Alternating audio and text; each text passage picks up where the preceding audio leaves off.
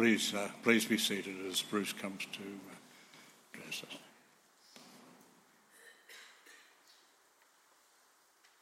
Thank you, Mike. Good morning, everyone. Uh, great to see you here this morning. Great to start a new book of the Bible together, uh, Gospel of Mark. So much in that first chapter, isn't there? Lots happening. It's all over the place, it seems. So, so is this sermon. All over the place. It's just so much happening. Let me pray as we start this uh, book together. Uh, Heavenly Father, thank you for your word as we read this opening chapter of Mark's Gospel. Uh, we are again just delighted to walk the path with Jesus on earth. And we pray that over these, uh, these weeks leading up to that special time of Easter, you'll help us to remember who you are and what you've done for us in your Son, Jesus Christ. Uh, may we also consider the challenge of what it means to walk his path. And in his name we pray. Amen. Uh, there's a sermon outline in the service handouts if you'd like to follow along, might be helpful. Um, what do you need right now? It's a question I want us to think about as we go through Mark's Gospel. What do you need right now?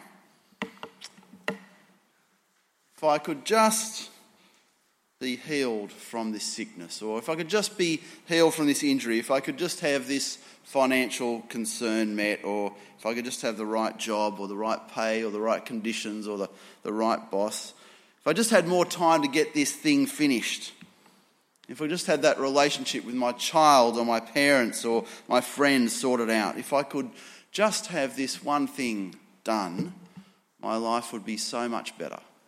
What do you need right now? What is that thing for you? I want to suggest today that there is always something. If that thing you're thinking of now was sorted out, dealt with, well, there's probably another thing that would come along. Maybe more important, maybe less important. There's always something that needs doing or fixing or completing. There's always one more thing. If I only had one more day in the week to get those things done. Because we often want things to just be right, don't we? We want all our ducks in a row, as they say. We want our, our, our life to be right, our family to be right, our world to be right, our job to be right. Our, we want things worked out. It's a battle, isn't it? It's a battle because we just never seem to get all the things worked out. One thing goes right, another goes wrong, and it's tiring, and we're waiting for that answer, aren't we? That one thing, that solution, that fix. And the Gospel of Mark brings us that one thing. That one thing perhaps we've been looking for, perhaps that one thing we've forgotten about that one thing that puts an end to all the other things. And that's what we're going to talk about today. The Gospel of Mark brings an end to all the battles. Puts an end because it brings us peace. The Gospel of Mark announces the arrival of Jesus and the beginning of the reign of God's kingdom on this earth and the reign of God's kingdom in your life It announces the end of the battle against the world. It's a battle we all face. Mark's gospel, you see, is more than just a gospel, it is a proclamation. Mark proclaims that the one we have been waiting for is here. Have a look at the very first verse. I hope you've got the Bibles, your Bibles open there. Mark chapter 1. Very first verse says, The beginning of the good news about Jesus, the Messiah, the Son of God. See, that's a, a proclamation, beginning of the good news of Jesus, the Messiah, the Son of God. In those days, they used to proclaim, they make proclamations about the emperors being like a god. But here is Jesus being proclaimed as the Son of God. And it's, and it's followed that proclamation, if you notice there, but right in verse, uh, verse 2 and 3, a proclamation of Isaiah, the prophet, the big prophet, one of the well known prophets. He could have used any prophet, but he chose to write about Isaiah the prophet's proclamation that Jesus was coming. Big proclamation from a big prophet. And then follows that up by a proclamation of John the Baptist. Now, John the Baptist at that time, everyone was going into the desert to hear John preach the message of God, it says, a message of repentance and forgiveness.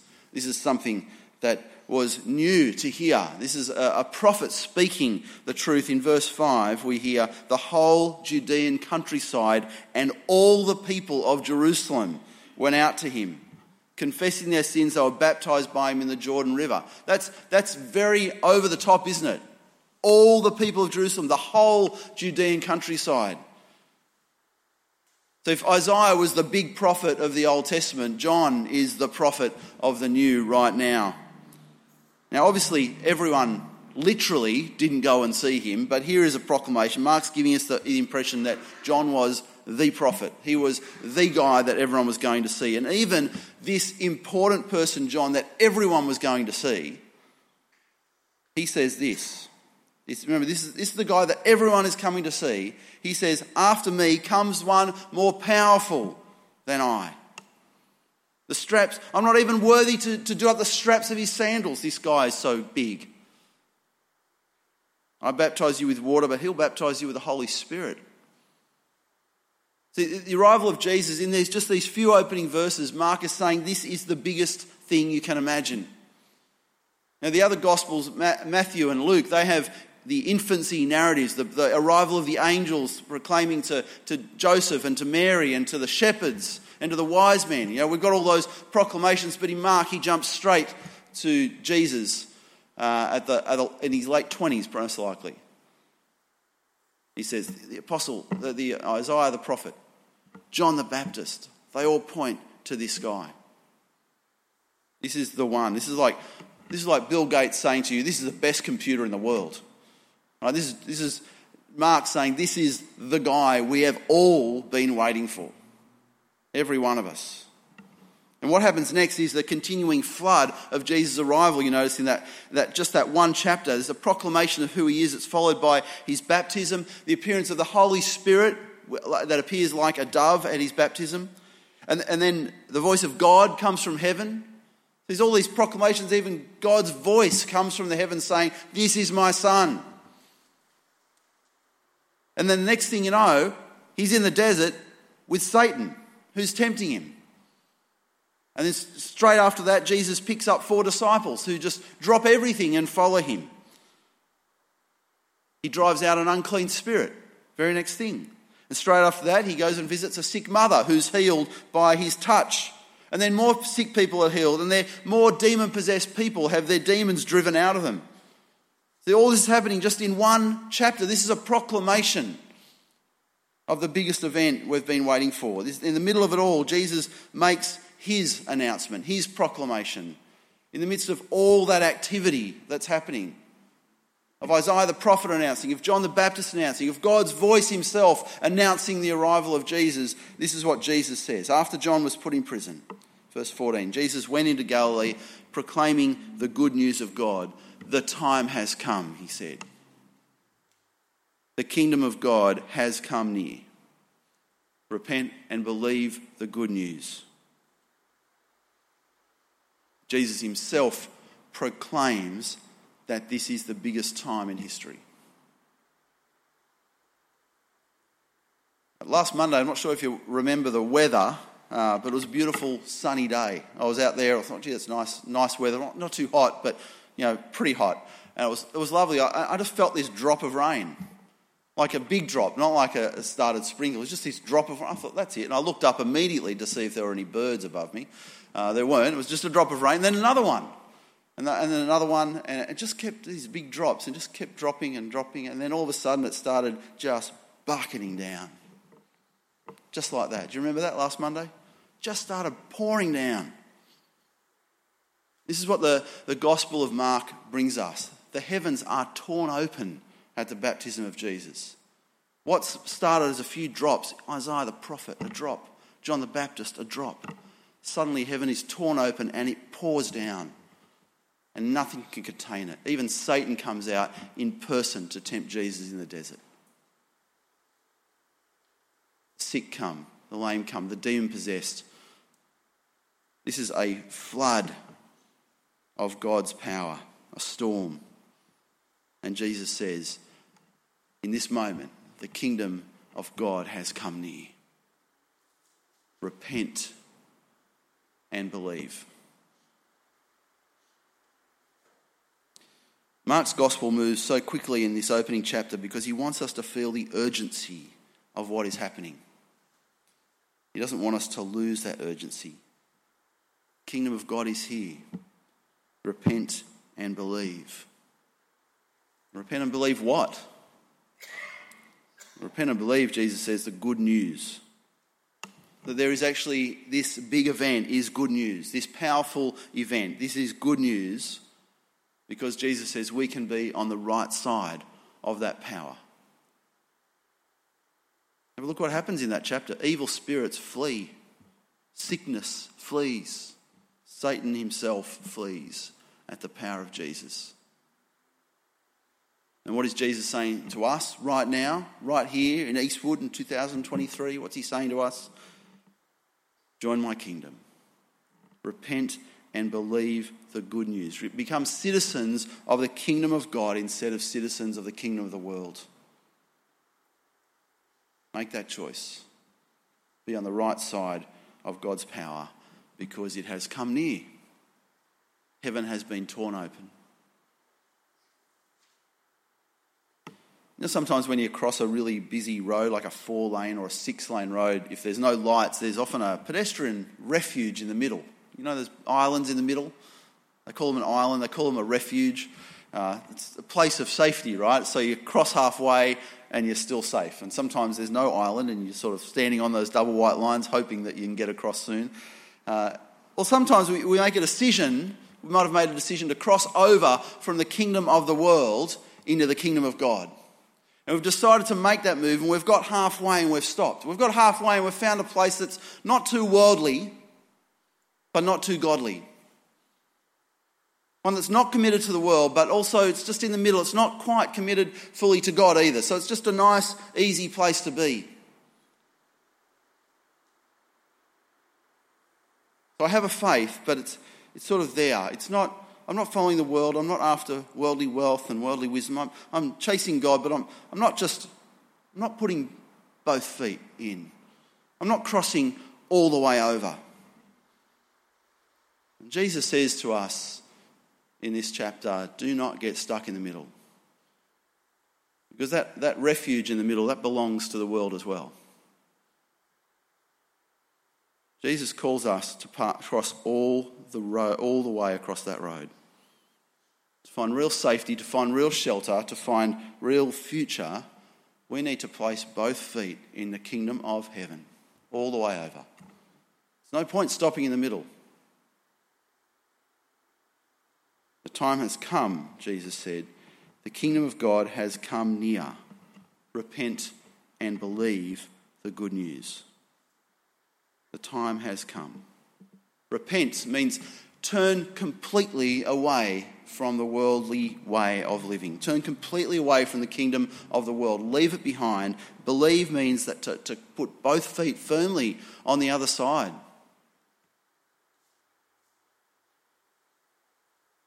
Jesus comes with good news, but it's also the announcement, you see, it's an announcement of war.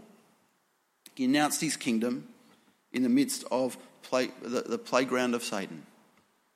He's announced that he's here. So Jesus has dropped into earth and said to Satan, Get out. Kingdom of heaven has arrived. The gospel, you see, is a confrontation. It's a confrontation when Jesus confronts Satan in the desert. It's a confrontation for us too. We're confronted with either the kingdom of the world or the kingdom of heaven. Which will we choose? With both feet. And what does it look to have? What does it look like to have actually both feet in the kingdom of God? What does that look like? Well, we get a, a bit of a clue early on in, in verse 16. As Jesus walked beside the Sea of Galilee, he saw Simon and his brother Andrew casting a net into the lake, for they were fishermen. Come, follow me, Jesus said, and I will send you out to fish for people. Verse 18 At once they left their nets and followed him. At once they left their nets and followed him. And then Jesus goes on to pick up James and John the same way. At once they left everything and followed him. And over these next 10 weeks, as we lead into a time of, of celebrating and remembering Easter, for all of us, whether we're believers or doubters, whether we're Christians or seekers, Mark's gospel challenges us to choose the kingdom of heaven with both feet, not to cross halfway. We need to decide once and for all who has the power, who has the future, who is the Lord and the King and the Creator. Because every day, every day, Satan is trying to drag us into the desert to challenge us to accept a worldly kingdom that doesn't last. Satan wants us to live for this temporary kingdom of this world. So we started today asking you, why, what do you need right now? What do you need right now? What's that one thing? I want to finish by asking this question Why are you here? I think that's, that's the answer to the first question. What do you need right now? Well, ask yourself, why are you here? Why are any of us here in church on a Sunday? Is it not partly to remind us that the kingdom of heaven is near? Is it not partly to remind us that we live in the kingdom of the world, but we do not belong to the kingdom of the world? Are we here partly because we are dissatisfied with the nature of this worldly kingdom? We're dissatisfied with the life that this world has to offer, the uncertainty this world has to offer, the yearning always to have that one more thing sorted out, and it's not. Aren't we here partly because of that dissatisfaction? I think we're here because we want more. Not just that we want more, but we need more in life than just fixing one thing at a time. There is always something else in this life that is left undone. And that is why Simon and Andrew and James and John left their nets immediately and followed Jesus. The gospel is the good news that God's powerful kingdom has arrived and that we can be a part of it. We're invited to be a part of it. This is the more we are looking for in life. This is the one thing, the only thing that we need to sort out. And maybe today you're encouraged by that, that I've got that one thing and all those other things, those daily ups and downs of life, they actually don't worry me anymore. Maybe, though, you've, you've found yourself somehow wandering in the desert, thinking, oh, I, I thought I had both feet on the other side of the road, but sometimes I'm just called back to the middle. Or maybe you've just never finished crossing the road. I want to encourage you if you're seeking, if you are wandering around in a desert, Jesus says, now is the time. Now is the time. So I want to pray for us now, wherever we stand, wherever, wherever we are at, that we might be able to make that journey with both feet, firmly planted on the other side. If you'd like to pray with me. Uh, Heavenly Father, we thank you for the good news of the gospel that heaven has arrived on earth in your Son Jesus. To hear these, uh, this history, this time of, of Jesus' arrival on earth, your power arriving and meeting the kingdom of this world. Father, help us. Help us to take hold of the dissatisfaction that we have in this life. When one thing is sorted out, another thing is a mess, and we are sick of it. But Father, we pray that we might plant our feet firmly in the gospel, both of them. Especially pray for those, Lord, who may be struggling to do that at the moment. Maybe they are uh, your children who are just a little lost. Uh, there are times in life where we all feel a bit swayed and unsure. And there may be others who may not have been able to make that step yet. Father, we pray that you would speak clearly to all of us, wherever we stand today. Remind us, Lord, of the, the great promises of your gospel. promises of a kingdom that is all powerful, kingdom that answers every need, and a kingdom that satisfies us completely.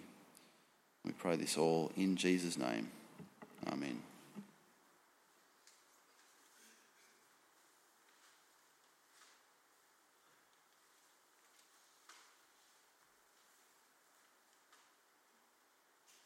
Thank you, uh, Bruce, for those very encouraging words. May each of us have both feet firmly planted in the kingdom of heaven.